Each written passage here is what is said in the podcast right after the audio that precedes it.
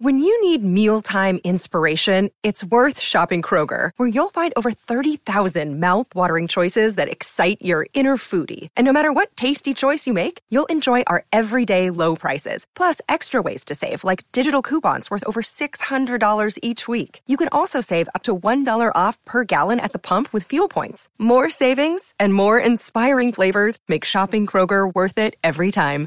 Kroger, fresh for everyone. Fuel restrictions apply. It's time for today's Lucky Land horoscope with Victoria Cash. Life's gotten mundane, so shake up the daily routine and be adventurous with a trip to Lucky Land. You know what they say. Your chance to win starts with a spin.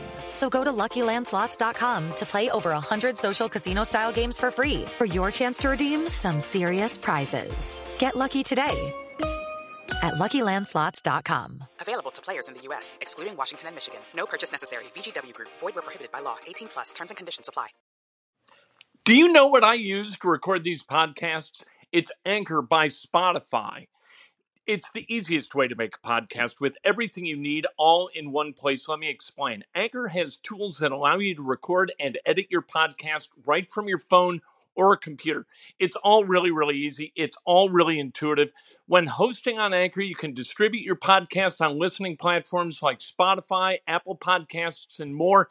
It's everything you need to make a podcast. Good afternoon. Welcome to Inside Indiana Sports Now with Kent Sterling. It's Monday, June 28th, 2021. We're brought to you by the great people at today's dentistry. If you got a chance to hire the best dentist ever, wouldn't you do it? Of course you would. And you can. Dr. Mike O'Neill at today's dentistry, 317 849 2933 is the number. Hit subscribe, punch like, ring the bell. Let's talk about sports. I want to talk about the NBA draft today.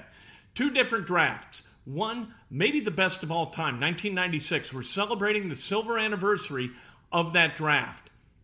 Four Hall of Famers, three most valuable players, and 64 All Star appearances among the top 20 taken in that draft. Then I want to talk about a bad draft.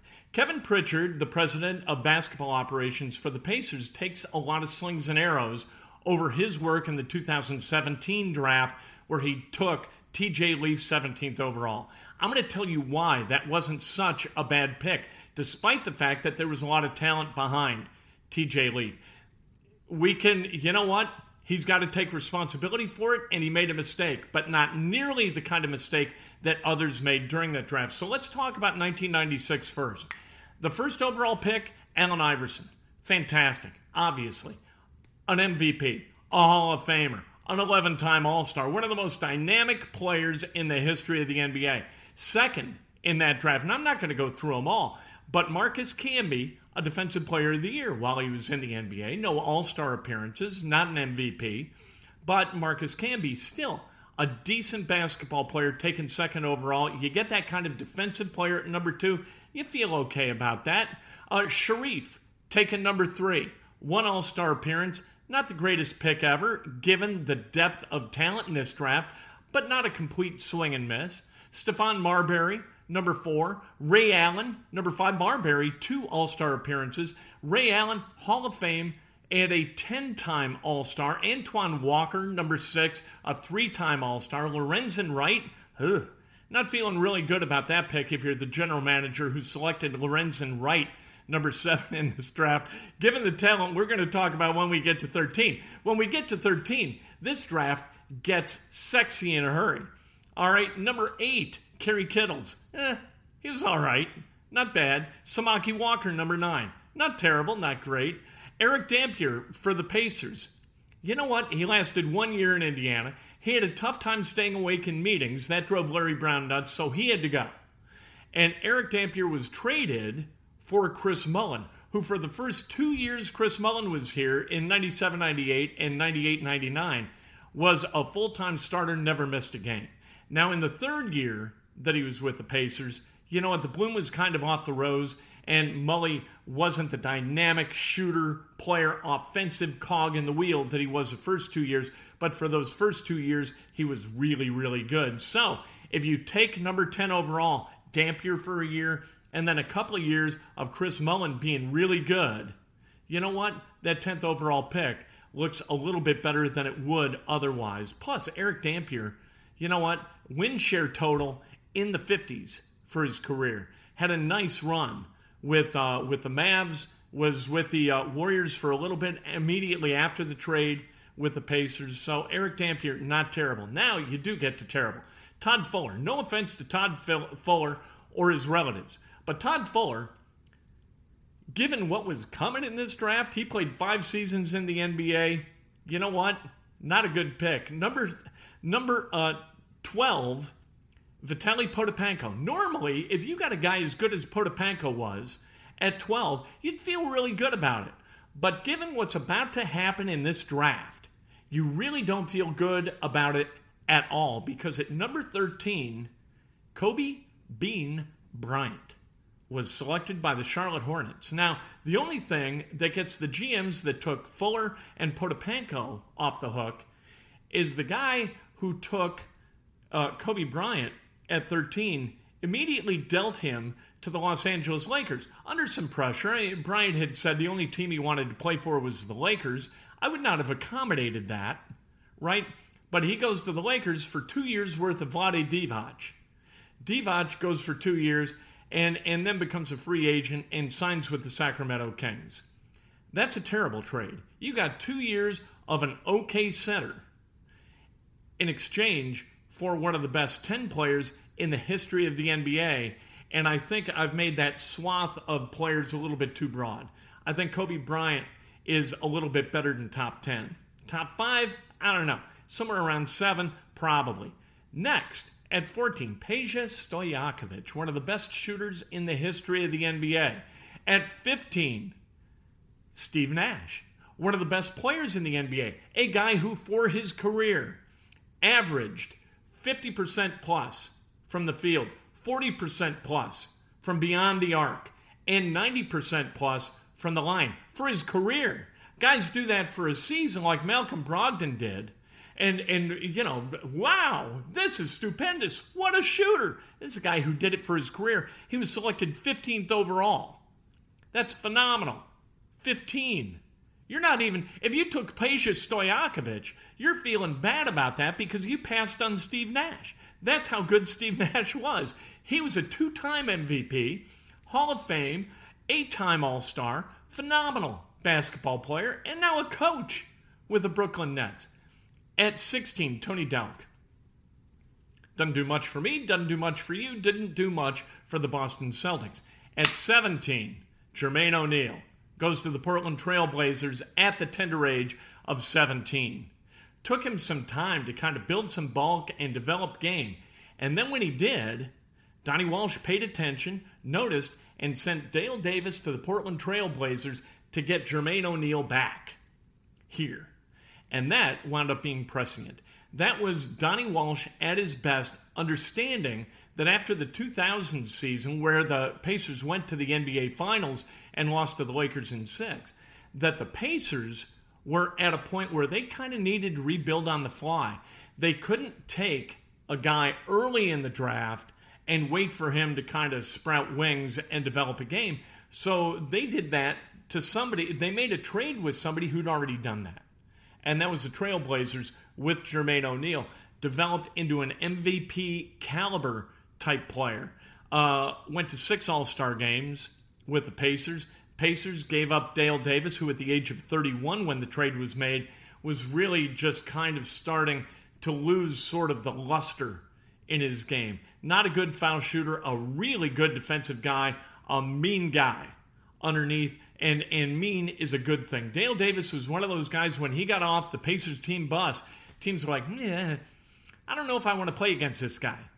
That's uh, Dale Davis, a rebounding machine and a uh, a really good, serviceable player eh, who actually ranks third in Pacers history in terms of win shares. That's a little odd, just ahead of Rick Smits and behind Reggie Miller, who's got a, a substantial lead over everybody else, and then Roger Brown, who built most of his statistics during his time in the ABA with the Pacers.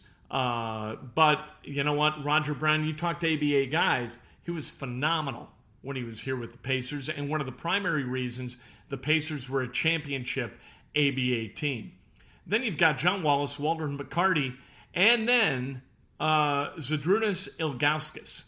Ilgauskas went to two All Star games. He was the 20th selection in the 1996 draft. That is a good draft.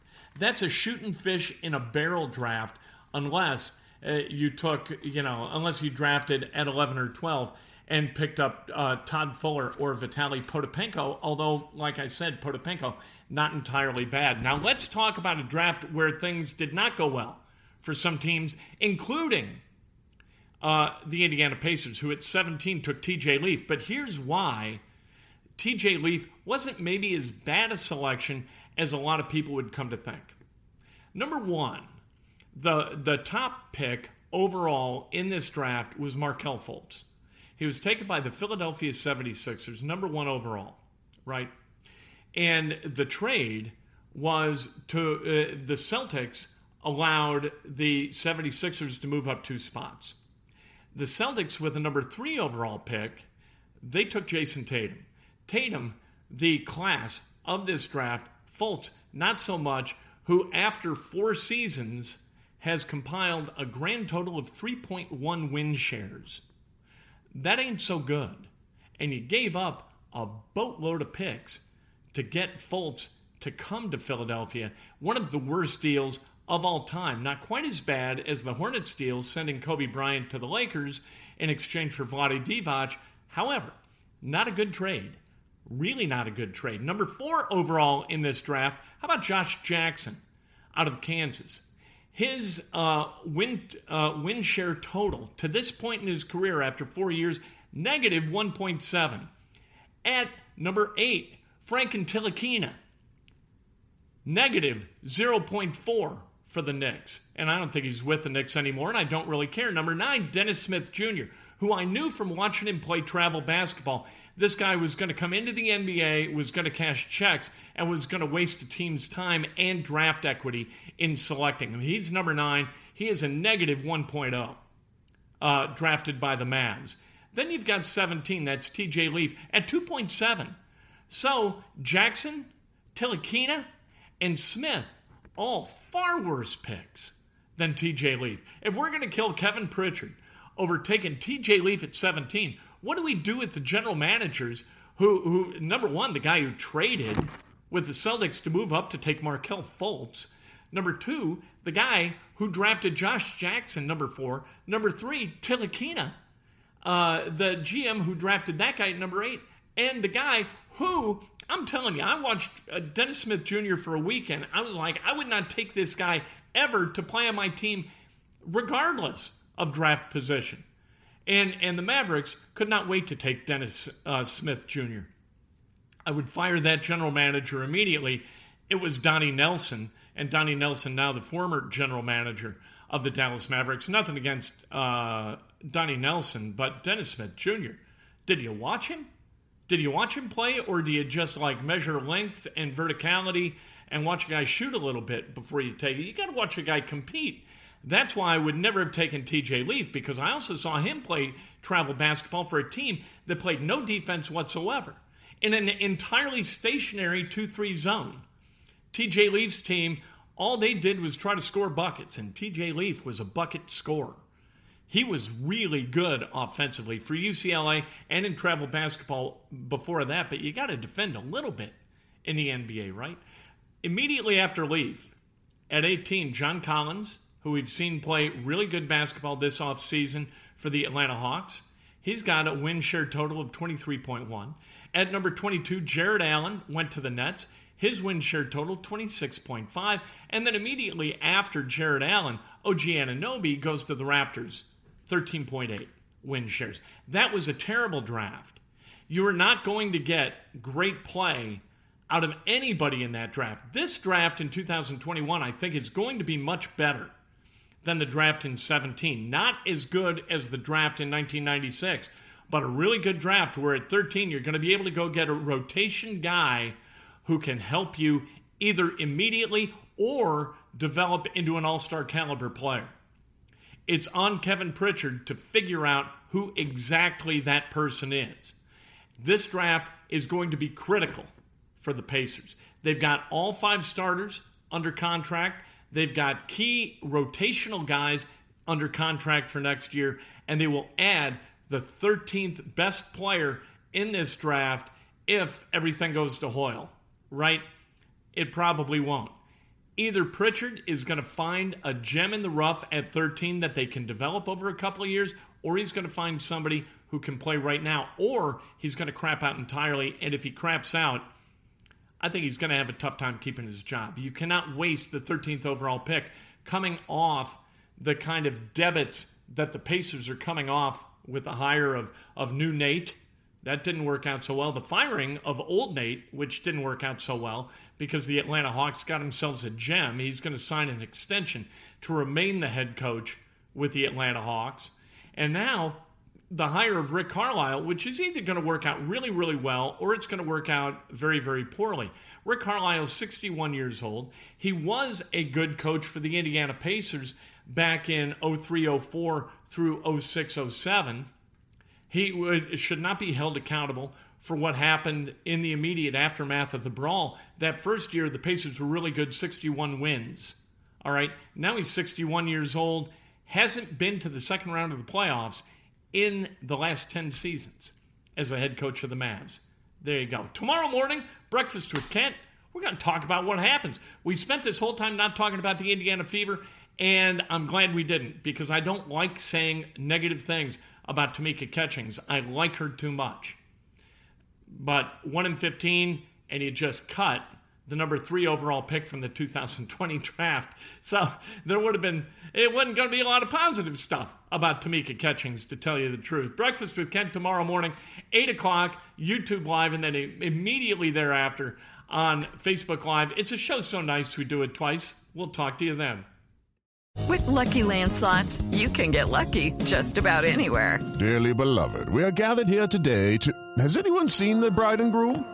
Sorry, sorry, we're here. We were getting lucky in the limo and we lost track of time. No, Lucky Land Casino, with cash prizes that add up quicker than a guest registry. In that case, I pronounce you lucky. Play for free at LuckyLandSlots.com. Daily bonuses are waiting. No purchase necessary. Void where prohibited by law. 18 plus. Terms and conditions apply. See website for details. It's time for today's Lucky Land horoscope with Victoria Cash. Life's gotten mundane, so shake up the daily routine and be adventurous with a trip to Lucky Land. You know what they say. Your chance to win starts with a spin. So go to LuckyLandSlots.com to play over 100 social casino-style games for free for your chance to redeem some serious prizes. Get lucky today at LuckyLandSlots.com. Available to players in the U.S., excluding Washington and Michigan. No purchase necessary. VGW Group. Void where prohibited by law. 18 plus. Terms and conditions apply.